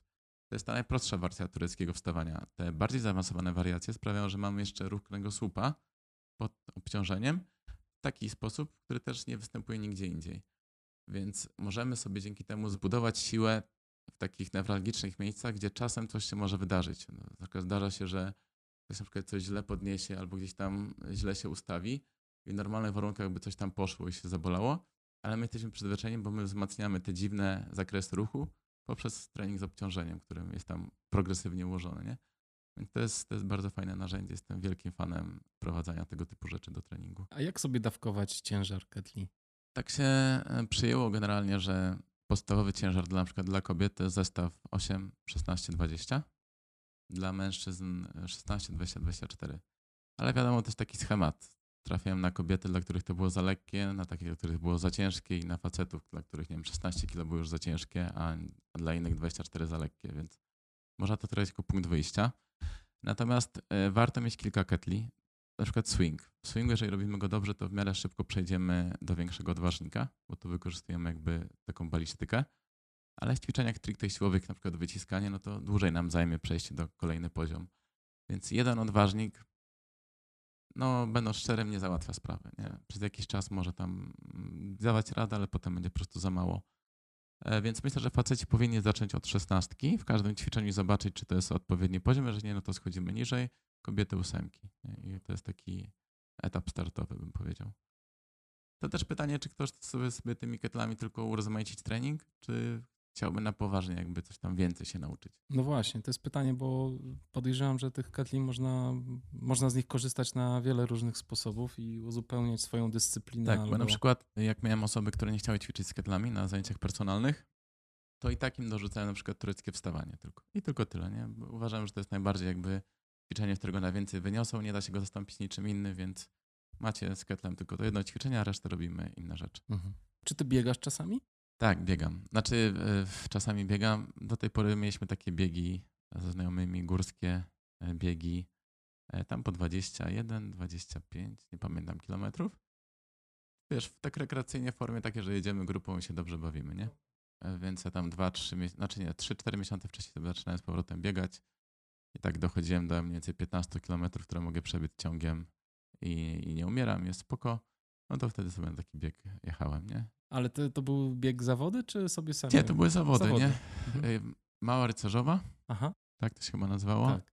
A drugi, kurczę, nie pamiętam jak się nazywał. Teraz mamy bieg rzeźniczek, ten mały, 28 chyba kilometrów w czerwcu, bodajże 3 czerwca. A, i lecicie na niego. Tak, i tam planujemy też sobie po prostu pobiec, nie? Żadnych ambicji biegowych. Nie, nie, nie, spoko. Y, bo chcę delikatnie przejść do tego, jak biegacze mogą ćwiczyć z ketlami. E, jakie byś ćwiczenia polecał dla No, do mnie trafiało sporo biegaczy, e, zwłaszcza na początku. I oni na przykład mieli bardzo fajną taką wydolność, nie? Więc przy tych ćwiczeniach wytrzymałościowych się sprawdzali super, przy tych siłowych trzeba było troszkę więcej popracować. Ja na pewno w przypadku osób, które biegają, to w ogóle zacząłbym od tego, czy ta osoba ma jakieś treningi uzupełniające, nie? W sensie, czy osoba, która tylko biega, no bo zdarza się tak, że sobie fiksują się na jednym punkcie, jakimś, jakimś konkretnym dyscyplinie sportowej i po prostu nie mają fundamentów, nie? A wiadomo, że jakby te fundamenty siłowe, czyli te podstawowe jakieś wzorce ruchowe typu przysiad, nie wiem, martwy ciąg, podciąganie, wyciskanie, jak mamy to opanowane na jakimś fajnym poziomie, no to po prostu będzie nam się lepiej biegało, bo nasze ciało będzie silniejsze. A no nie ma ludzi, którzy chcieliby być słabsi po prostu, nie? W sensie jak jesteś, nawet jak biegasz, to chcesz być silny, nie chcesz być słaby. No jasne. W związku z tym warto zadbać o podstawy i najpierw taką osobę sprawdzić, nie? Czy, ona, czy ona potrafi zrobić przysiad dobrze, czy potrafi coś dobrze podnieść z podłogi, czy się umie podciągnąć, y, czy umie wycisnąć coś nad głowę, czy nie ma jakiejś tam kompensacji, czy coś tam nie ucieka.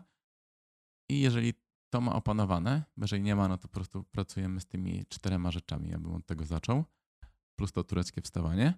No, jak to ma opanowane, no to sprawdzamy, nad czym konkretnie chcemy popracować. Y, tutaj też na przykład bardzo fajnym narzędziem będzie swing, no bo też jest ćwiczeniem balistycznym, więc tutaj będzie miało przełożenie na, na bieganie i tureckie wstawanie, które, które buduje siłę jakby całego ciała. Więc jakby taki plan minimum moim zdaniem to jest swing i tureckie wstawanie, czyli jedno ćwiczenie balistyczne, wytrzymałościowe, ale takie, które też można wykonać w formie siłowej, jeżeli mamy odpowiednio duży odważnik i tureckie wstawanie, które jest stricte siłowym ćwiczeniem na całe ciało. I te dwa ćwiczenia przetrenowują wszystko i nawet są takie plany treningowe oparte tylko o te dwa ćwiczenia, więc jako taki trening minimum E, minimalizm zupełny, no to dla kogoś, kto chciałby trenować jakiś sport, to to jest bardzo fajna baza, nie?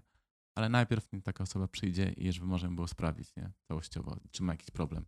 Y, I od razu takiej osobie dajesz ketle, czy najpierw... y, Nie, najpierw jeśli chodzi o tureckie wstawanie, to tureckie wstawanie zwykle to jest tak, że jeden trening to jest po prostu nauka ruchu, bo jest dosyć skomplikowany układ taki, e, gdzie jaką nogę mamy położyć i tak dalej. Potem dopiero taka osoba musi wykonać to wstawanie trzymając w ręku coś, nie wiem, jakiś but na coś takiego, co jest niestabilne, żeby zobaczyć, czy ona jest w stanie stać spokojnie, żeby to nie spadło. Potem ja na przykład jeszcze daję czasem z taką taśmą oporową, żeby zobaczyć, czy jest w stanie utrzymać rękę w pionie, czy tam jej nie ucieka na skutek tego, że ta taśma ją ciągnie, czy jest świadoma, gdzie jest pion w ogóle. I potem dopiero dochodzi mały odważnik i tureckie wstawanie składa się z pięciu jakby elementów po kolei, które nas sprowadzą do pionu. Więc my tak naprawdę zaczynamy od tego, że przećwiczymy pierwsze dwa, trzy elementy, żeby się przyzwyczaić. Potem kolejny trening dołożymy może czwarty element, nie? I to tak nawarstwiamy, więc to nie jest tak, że jeden Taka trening ktoś robi tureckie mhm. wstawanie, nie? Można tak zrobić, ale w większości wypadków to nie będzie działać. Chyba, że ktoś ma jakąś przeszłość sportową i widzimy, że jest taki ogarnięty, nie? Ale często jest problem z tym, że ktoś nie wie, gdzie jest prawa, lewa noga, nie? Więc tutaj trzeba się ogarnąć w przestrzeni najpierw. Y, No właśnie, a jak y, ketle wspomagają stabilizację w ogóle? Bo my jako biegacze górscy często z tym walczymy, bo Jedna biegamy moja po taka nierównym Właśnie terenie. podopieczna e, szykowała się na jakiś bieg górski, nie pamiętam jaki, ale taki e, ultramaraton też był chyba z 50 kilometrów. I bardzo sobie właśnie chwaliła tureckie wstawanie z domu za to, że ani razu się nie wywaliła na tym biegu, nie? A to było jakieś tam błoto, coś tam ogólnie zawsze miała problem z tym, że gdzieś tam wywalała, ale czuła się teraz o wiele lepiej. Na pewno poprawiała stabilizację właśnie w takich jak tureckie wstawanie, no bo tutaj mamy obciążenie z jednej strony, plus my musimy coś wykonać, jakieś, jakąś rzecz, czyli musimy wstać. Mamy też dużo ćwiczeń właśnie, gdzie mamy odważnik z jednej strony, e, nawet w wyciskaniu czy rywaniu nad głowę, gdzie też musimy zapanować nad tym, żeby to ciało ustawić w konkretnej pozycji, a nie po prostu dać się temu ciężarowi pociągnąć w którąś stronę. E, Więc tutaj też e, pracujemy nad stabilizacją praktycznie w każdym ćwiczeniu. To jest jednak wolny ciężar, więc on wymusza na nas to, żebyśmy e, walczyli z ciężarem, czyli żeby nie pozwolić mu się wyginać na różne strony. Więc w tym kontekście jak najbardziej tą stabilizację będziemy poprawiać. Bo też jeszcze a propos stabilizacji jest taki, takie przekonanie dużo osób, że ćwiczy na jakichś tam piłkach, na jakichś bosu i tak dalej i szuka sobie jakiegoś takiego podłoża, które się trzęsie, nie? Że to wyrabia stabilizację. E, Badania jakby nie potwierdzają tego, jakby nie ma tutaj żadnych benefitów. Tego typu rzeczy są fajne dla osób, które wracają po kontuzji jakiejś, tak? Mają jakiś problem i muszą pracować konkretnie z fizjoterapeutą. E, Natomiast jeżeli już ktoś chce pracować nad stabilizacją, to lepiej jest sobie mm, zawęzić krąg jakby możliwości. Czyli na przykład e, jak idziemy gdzieś, to lepiej jest e, zamiast stać na piłce bosu i chodzić po tych piłkach, to na przykład iść po krawężniku, coraz cieńszym krawężniku, gdzie coraz trudniej nam złapać balans, nie? Czyli mamy e, podłoże, które jest dalej twarde, ale ciężko musimy się na nim odnaleźć w jakiś sposób. I to nam buduje stabilizację taką, która jest nam potrzebna jakby do życia na co dzień.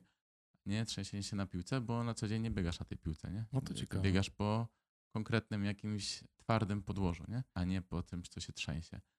Więc tutaj im bardziej zawężamy możliwość tego ruchu naszego ciała, a my musimy jakoś pracować, tym będziemy mieli większe benefity. Mhm. No i pewnie głowa też y, ćwiczy w bardziej naturalny sposób. No głowa i wtedy. też wiesz, błędnik, nie? Tu wszystko pracuje, e, a jednak trzęsienie na piłce to jest coś zupełnie takiego, co niekoniecznie ma przełożenie takie realne życie, nie? No to ciekawe. Y, Z drugiej strony te ćwiczenia na piłce są trudne bardzo i takie... Tak, ale też nie mówię o ćwi- ćwiczenia na piłce, na przykład podpór na piłce, nie? Tego typu rzeczy. E, Natomiast stricte, żeby traktować piłkę jako trening stabilizacyjny, no to, to nie. Oczywiście piłka może pomagać w innych rzeczach, natomiast stabilizacja ona będzie poprawiać tylko w przypadku osób, wiesz, które wracają po rehabilitacji żeby od tego zacząć.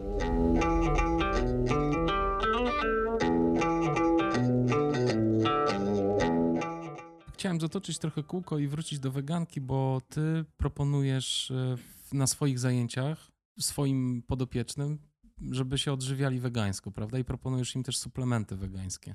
Nie, Nie. nie, nie, nie. E, Nigdy tak czegoś takiego nie robię. Wychodzę z założenia. Znaczy ja w ogóle nie mówię nikomu o tym, co jem. No, często gdzieś tam jakoś tam osoby mnie kojarzą, nie? No bo tam dlatego na przykład przyszły, bo znalazłem na Vegan Workout informację, że prowadzę zajęcia. I przecież przyszły dlatego, że właśnie jestem weganinem, no i się będą martwić tym, że trener będzie im suszył głowę, że muszą jeść mięso, coś takiego. Natomiast my się zajmujemy treningiem z ketlami, e, nie zajmujemy się jakby oferowaniem diet.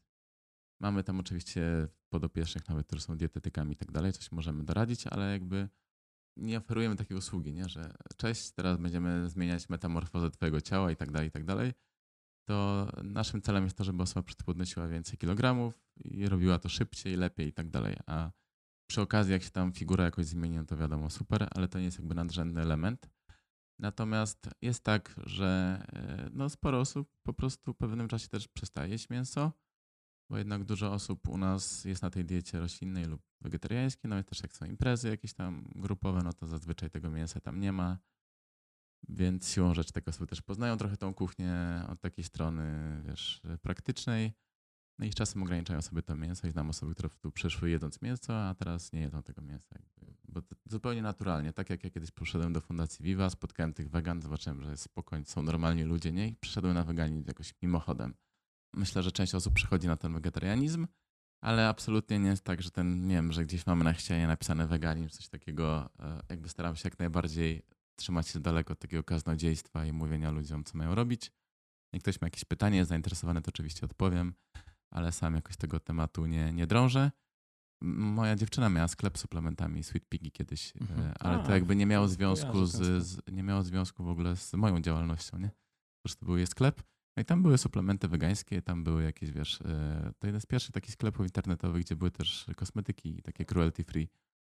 Mm, teraz już tego sklepu nie mamy, więc może stąd kojarzę, że no tam sprzedawali Nie, obejrzałem jakiś filmik na YouTubie, gdzie ćwiczyły osoby u ciebie i mówiły, że w sposób jakiś naturalny przechodzą no, no, tak. roślinną. I to może się tak zasugerowałem nie, niesłusznie.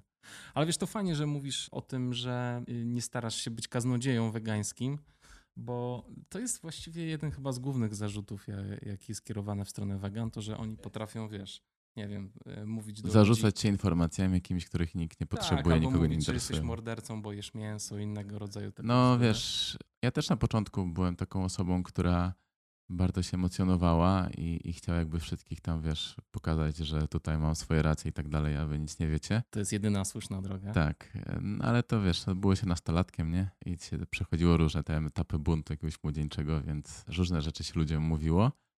E, natomiast no, kwestia jest taka, że to po prostu nie działa, nie?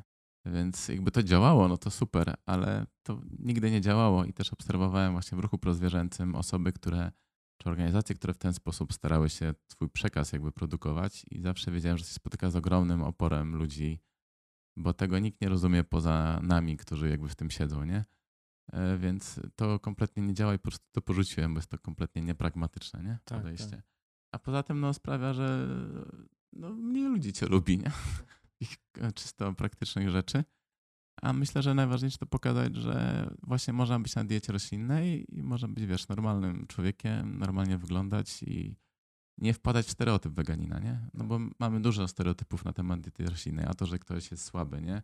To fajnie, no to ćwicz, to nie będziesz słaby, to już jeden stereotyp e, wykluczamy. A to, że nie wiem, będziesz e, właśnie będziesz facetem, który zamienia się w kobietę, nie? Albo coś innego, albo będziesz miał anemię, albo coś, będą ci wypadać włosy i tak dalej.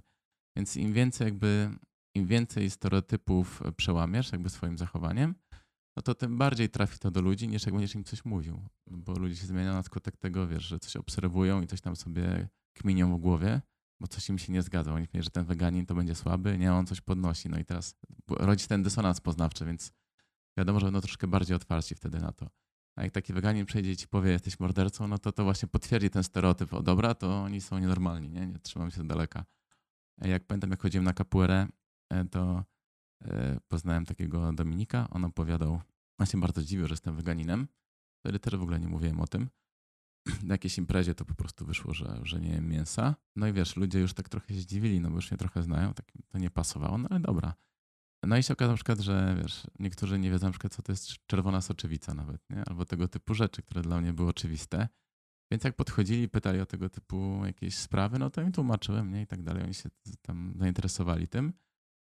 I nawet parę osób przeszło na weganizm stamtąd, pamiętam nawet do dzisiaj, albo na wegetarianizm, ale też były osoby, które po prostu ograniczyły mięso, bo na przykład się pytały o to, gdzie można zjeść, nie? Coś wegańskiego. No to mówię, tak jak knajpa Loving Cat, jak lubisz y, rzeczy, które smakują jak mięso, może tam ci się spodoba, nie? I taka osoba potem wraca i mówi, że człowieku, jakby ktoś mi tak gotował codziennie, to mógł być weganinem cały czas, nie?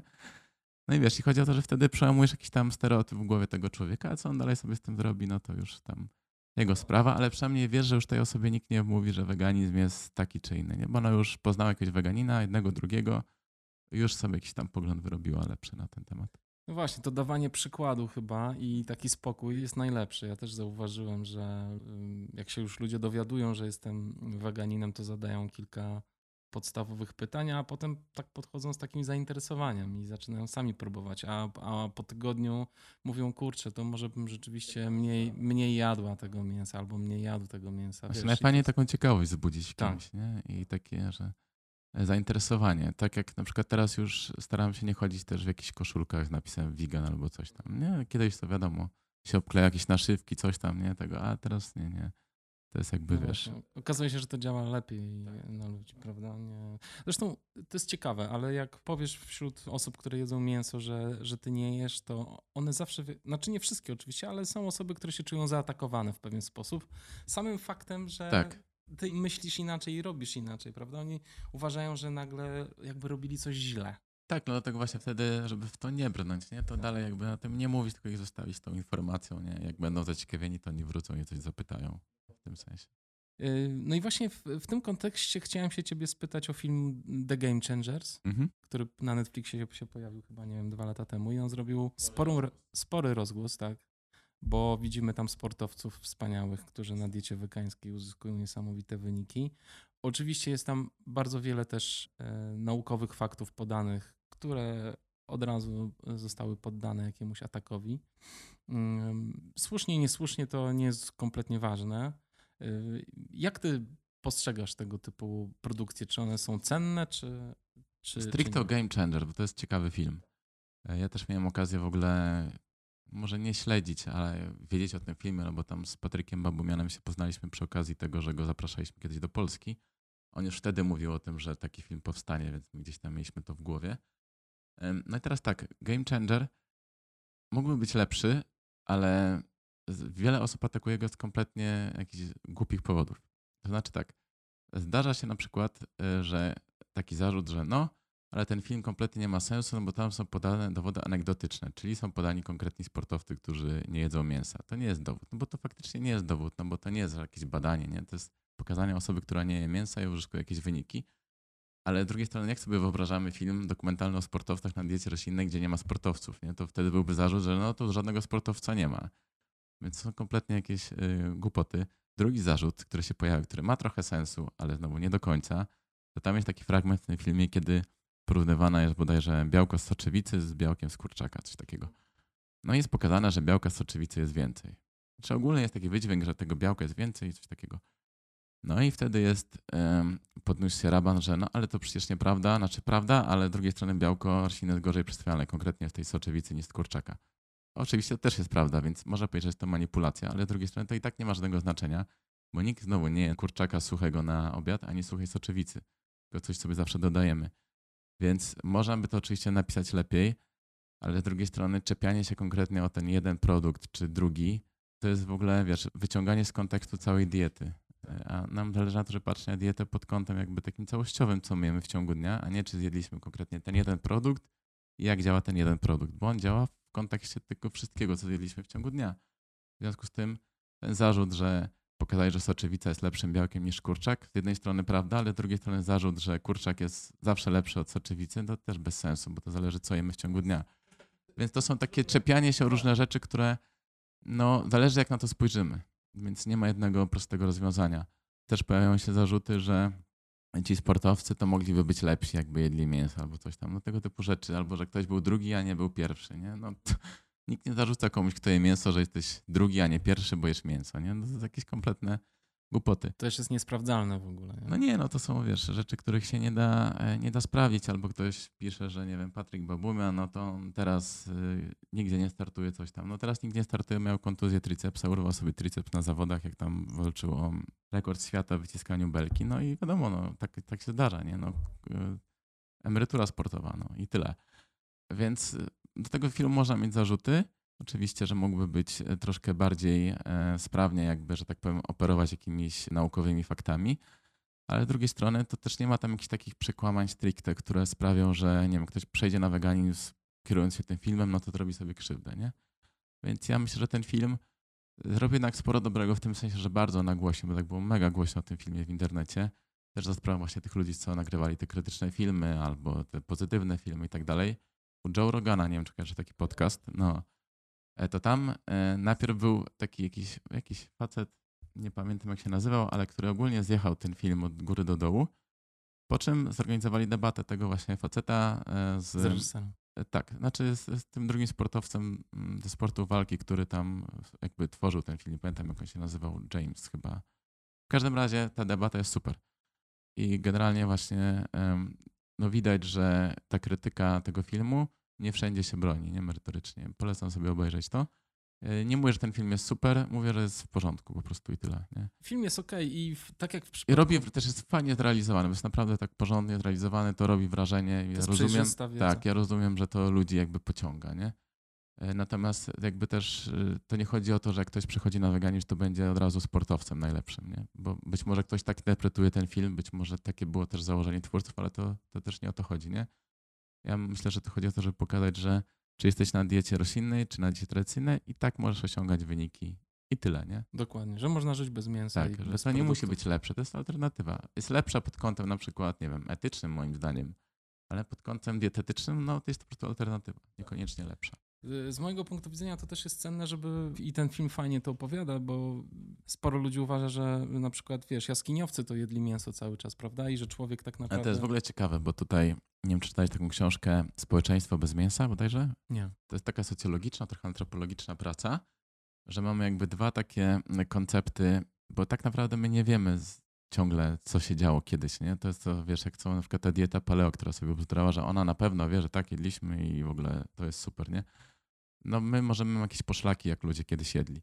To też dużo zależy, w którym miejscu na ziemi, nie? Bo to wszystko bardzo zależy. Natomiast mamy takie dwie szkoły, że jedna twierdzi, że to, że my staliśmy się ludźmi homo sapiens, zawdzięczamy temu, że jedliśmy mięso, żeśmy polować, potrzebowaliśmy więcej jakby kalorii, żeby ten mózg odżywić i tak dalej i to wszystko dzięki mięsu. Druga teoria to jest taka, że to była kwestia wynalezienia ognia. Nie? I że po prostu jak wynaleźliśmy ogień, to byliśmy w stanie przetwarzać bardzo duże ilości roślin, które były niejadalne wcześniej, ból w ziemi i tak dalej. Po prostu daliśmy dostęp do ogromnej ilości kalorii, które wcześniej były niedostępne, bo mieliśmy ogień. I jak było naprawdę, czy to była to właśnie ta teoria kucharza, czy tam teoria łowcy, no tego nie wiadomo, ale coraz częściej się mówi o tym, że mięso było bardzo, po pierwsze, energochłonnym produktem, żeby je zdobyć, bo to nie było wcale tak, wiesz, że idziesz gdzieś tam i sobie rzucasz dzidą i masz, mogłeś zginąć, mogło się mnóstwo rzeczy wydarzyć, więc też jest myślę niedoceniana rola kobiet w kontekście tego, jak wyglądało zbieranie pokarmu, bo tutaj też nakładają się te różne kulturowe stereotypy dotyczące tego, że domofaceci polują i oni wyżywiają rodziny i tak dalej.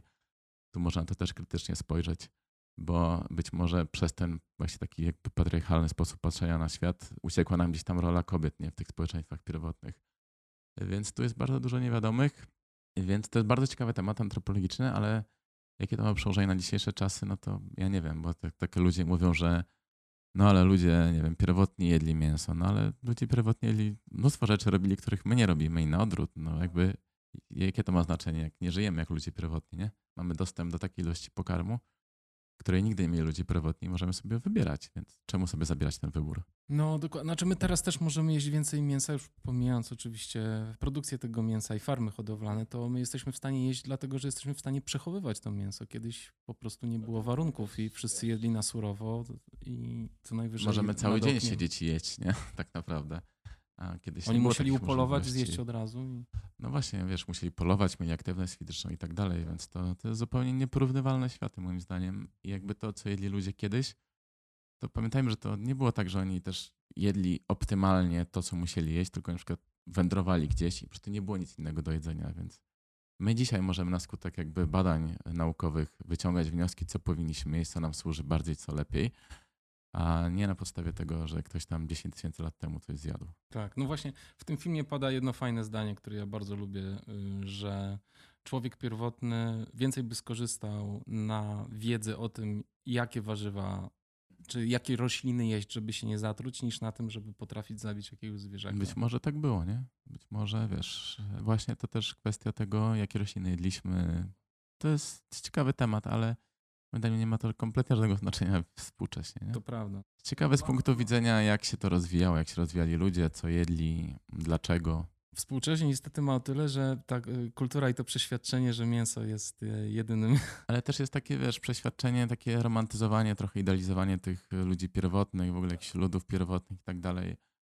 Z tego co wiem, no to ludzie potrafili, nie wiem, wyżyli 30 lat i było super, nie? Jak dożywali 30, nie? Albo że kiedyś to było super, bo nie wiem, czegoś tam nie było. No, nie było super nigdy. No niestety, teraz człowiek przeświadczony o tym, że mięso, wiesz, króluje i daje nam główne e, źródło energii, siły i w ogóle wszystkiego. No, pamiętaj, że nawet w Polsce, nie? To też przez długi czas mięso było zarezerwowane tylko dla ludzi bogatych. To, no to chłopi nie jedli było, mięsa, nie? Więc to, że po prostu jakiś tam awans społeczny, to ludzie się tym mięsem w jakiś tam sposób zachwycili, ale z perspektywy historii czasu, no to jeszcze nie tak dawno, to to mięso było bardzo rzadkie. No było. A teraz ma to jeszcze ogromny wpływ na ekologię, produkcja mięsa, prawda? Bo to jest ogromny temat. Mi chyba tak naprawdę najbliższy, bliższy nawet niż kwestie etyczne, to jest to, w jaki sposób człowiek pozyskuje mięso, że to już nie jest hodowla zwierząt, tylko to jest po prostu produkcja mięsa. No i tutaj wiesz, też mamy dwa jakby takie konteksty, na które możemy, punkty widzenia, z którego możemy spojrzeć. Mamy właśnie promocję diety roślinnej, czyli sprawić, żeby jakby jak najmniej ludzi chciało kupować to mięso, żeby ten popyt spadał. A z drugiej strony mamy ten rozwój tego mięsa laboratoryjnego, nie? czyli tego mięsa z probówki, że tak powiem, no, które i etycznie jest o wiele lepszym wyborem i na ile wiem, środowiskowo też będzie o wiele mniej obciążać y, naszą planetę. Więc myślę, że tutaj z dwóch stron jakby ten problem jest atakowany. Nie? Z jednej strony aktywiści, którzy promują dietę roślinną, te firmy, które inwestują w białko roślinne i tak dalej, a z drugiej strony właśnie ta nauka, która stara się e, przygotować to mięso jak najmniejszym kosztem etycznym i ekologicznym. Ja myślę, że no, albo to się wydarzy i to mięso właśnie z probówki trafi do sprzedaży i e, te hodowle będą znikać, albo no po prostu się z tego nie dźwigniemy, nie? W sensie, że to już nie jest kwestia takiego wyboru, że o, to też właśnie jak dużo ludzi mówi, że to, co jem, to jest moja prywatna sprawa, nie? No, oczywiście do pewnego stopnia, ale nawet kurczę w tych plemionach pierwotnych, no to co ty jesz nie do końca było twoją prywatną sprawą, bo miałeś też ludzi innych naokoło, których musieli się podzielić, albo nie wiem, to jak ty dużo zjadłeś wpływało na to, że oni nie mieli tego jedzenia, nie? Więc to, to takie uważanie, że mm, wszystko, co robimy jest kwestią prywatną, no nie do końca żyjemy w społeczeństwie, nie? Więc te wszystko jakieś działania pojedynczych jednostek potem one mają jakiś impuls i coś się dzieje w związku z tym. Absolutnie, ale jest, nas, jest nas tak dużo na tej planecie, że musimy tak, no, myśleć. No, gdyby każdy, wiesz, żył sobie w jakiejś odludnej chatce, no to spokojnie, to faktycznie twoja prywatna sprawa, nie? Ale w momencie, kiedy żyjesz w społeczeństwie z 7 miliardów ludzi na Ziemi, no to te jednostkowe wybory mają jakieś przełożenie. Mają ogromne. Też nie chodzi o to, żeby obciążać ludzi, że to jest ich wina, no bo tutaj też mamy kwestie jakieś gospodarcze, e, społeczne, jakieś konkretne korporacje i tak dalej to też się dzieje na górze, no ale jednak nie do końca jest to prywatna sprawa, to co my robimy. Nie? Poza tym ja jestem ogromnym, ja jestem ogromnym fanem oddolnej inicjatywy i w sensie możemy się jakby przy rozwiązywaniu takich dużych problemów y, zasłaniać tym, że to potrzebujemy regulacji odgórnych i że i tak korporacje nas zjedzą, a tak naprawdę to taka oddolna inicjatywa jest super, znaczy, super ja myślę, ważna, że nie? oddolna inicjatywa są super w kontekście właśnie tego, że tworzą jakby jakiś taki nacisk społeczny na tych na górze, nie? No bo jednak ja uważam, że jeżeli na górze się coś nie zmienia, to my nic nie zmieniamy w kontekście globalnym. Natomiast no właśnie chociażby ta promocja diety roślinnej, to nie było tak, że nagle, nie wiem, ktoś stwierdził, o dobra, to robimy sobie mięso z probówek, nie? Tylko to były lata, lata jakby presji rozwoju ruchu prozwierzęcego, który promował ten sposób żywienia, pokazywał dlaczego jest fajny, dlaczego jest dobry, zaczął tym zainteresowywać jakieś konkretne firmy i tak dalej. Więc to się zaczyna od dołu, ale musi skończyć na górze, nie? żeby to miało jakiś sens. Absolutnie tak, ale właśnie ten ruch oddolny jest konieczny, bo oni tam na górze sami niczego nie wymyślą. oni tak, my jesteśmy dla nich, wiesz, e, klientem, tak? Czyli to, czego my chcemy, to tak naprawdę oni zrobią, no bo wyciskają z nas jakieś tam środki. A my musimy być zadowoleni. No, to już jest temat też polityczny, tu no można jest, to tak. drugą stronę jeszcze. Tak, jest. tak. Nic, Emil, dziękuję Ci bardzo za rozmowę. Dziękuję. Bardzo jestem zadowolony, że, e, że tutaj pogadaliśmy o, o tej wegance. Może ktoś e, sobie pomyśli, żeby ruszyć coś w tym kierunku, zmienić swoją dietę, byłoby Ja super. generalnie właśnie zachęcam, bo na swoim przykładzie, ja bardzo lubię mieć mięso, więc te wszystkie osoby, które mówią, że to jest kompletnie nie dla nich, bo oni muszą jeść mięso, bo coś tam. Ja sam byłem w tym miejscu i zróbcie sobie taki challenge. Ja zrobiłem 30 dni, wy sobie, nie wiem, zróbcie dwa tygodnie, trzy. Spróbujcie nie jeść tego mięsa. I wiadomo, nic się nie wydarzy przez trzy tygodnie, a być może sprawi się, że nie wiem, odkryjecie jakieś nowe smaki, pójdziecie do jakiejś nowej knajpy, poznacie kogoś nowego. Wiecie, to ta zmiana diety to nie jest tylko zmiana tego, że my sobie coś zmieniliśmy w jadłospisie, ale to też jest taka zmiana, że my odkrywamy jakieś, e, idziemy w jakieś nowe miejsca. Ja dzięki temu poznałem mnóstwo nowych osób, nie? Jakby cała moja praca dzisiejsza jest dlatego, że kiedyś tą dietę zmieniłem i poszedłem w konkretnym kierunku. Więc nie bójmy się eksperymentować, jakichś tam małych zmian wprowadzać, no bo nigdy nie wiadomo, wiesz, co, co z tego wyniknie. A może wyniknie coś dobrego. A jak stwierdzicie, że to nie dla was, to zawsze możecie wrócić do mięsa, nie? No właśnie, powiedz y, słuchaczom, gdzie mogą cię znaleźć i skąd czerpać informacje na temat e, Ja zapraszam na Vegan Workout, przede wszystkim na Facebooka, bo tam wrzucamy w sumie najbardziej regularnie na stronę. E, strona jest fajnym takim zbiorem już artykułów, bo to już tam prowadzimy ileś lat, więc tam jak najbardziej można znaleźć to wiele informacji. Org.pl, tak, tak, to jest taka stara domena. Org.pl. E, zapraszam, jeśli chodzi o treningi ketlowe, zapraszam na moją stronę Emil Stanisławski, SFG Top Team Instruktor na Facebooku i tam piszę o ketlach, piszę też o tym, jak się kiedyś podnosiło ciężary, bo to też jest moje takie hobby, jakby zainteresowanie, jak w dawnych czasach ludzie trenowali, e, inaczej niż dzisiaj. Tam można się umówić na trening, można się spotkać. Więc te dwa, Vegan Workout i ten mój Facebook i Instagram zapraszam. Fajnie. Ja widziałem też, że jakąś książkę napisaliście. Tak, napisaliśmy książkę Weganizm na start.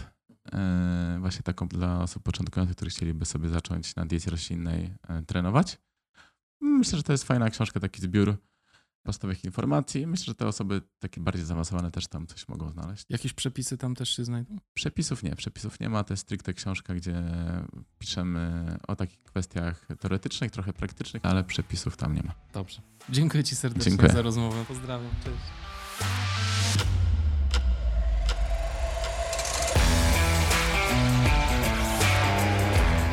Na koniec gorąco namawiam Was do spróbowania tej diety. To, co dla mnie było najwspanialszym doświadczeniem, to fakt, że poza utartymi ścieżkami kulinarnymi znajdują się niezwykłe skarby. Różnorodność białek, tłuszczy i węglowodanów roślinnych jest ogromna. A już tak zupełnie na marginesie, niezależnie od diety, jaką macie, kluczem jest spożywanie produktów jak najmniej przetworzonych, świeżych, z dużą ilością błonnika, witamin, mikro i makroelementów.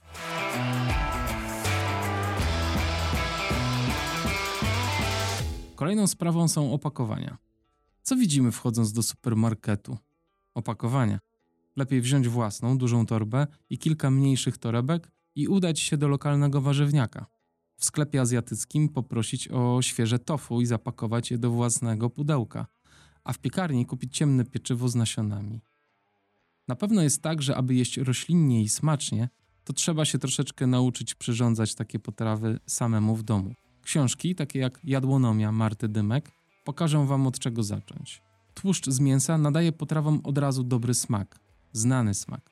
Smaki wegańskie są dużo łagodniejsze i na pewno trzeba się do nich przyzwyczaić, ale z odsieczą idą tutaj kuchnie świata. Przyprawy azjatyckie, arabskie czy indyjskie potrafią zamienić niewinną potrawę jednogarnkową w prawdziwą ucztę. Drodzy, namawiam Was gorąco do spróbowania tej diety. To będzie ciekawa podróż na pewno. Na stronie blackhatultra.pl jest kilka przepisów wegańskich. Jeśli macie pytania, to piszcie. Dziękuję serdecznie za wysłuchanie tego podcastu. Podcast można wspierać w mediach społecznościowych, udostępniając informacje o nim w postach, relacjach i na tablicach. Ale przede wszystkim podcast ten funkcjonuje dzięki mentalnemu i finansowemu wsparciu słuchaczy. Jeżeli chcesz dołączyć do tego grona, zapraszam na patronite.pl ukośnik Black Hat Ultra. W tej chwili podcast na Patronite wspiera 130 osób, ale chciałbym wymienić tutaj alfabetycznie nazwiska tych, których miesięczny wkład jest największy. Są to Agnieszka Barczyk, Krzysztof Bednarz, Adam Bogdał, Magdalena Czernicka, Agnieszka Dudek, Andrzej Gąsiorowski, Krzysztof Grzenda, Bieta Chryń-Morawska, Michał Janiak, Tomasz Kacymirow, Paweł Kaczmarek, Szymon Kubicki, Agnieszka Łęcka, Marek Maj, Wojtek Mąka, Agnieszka Miniti, Wojciech Pietrzok, Marcin Stefaniak, Marzena Stanek, Przemysław Strąg i Edyta Winnicka. Ten odcinek podcastu Black Hat Ultra przygotowali Kamil Dąbkowski, prowadzenie i Piotr Krzysztof Pietrzak, montaż i transkrypcje oraz media społecznościowe, a autorem muzyki jest Audio Dealer. Buźka.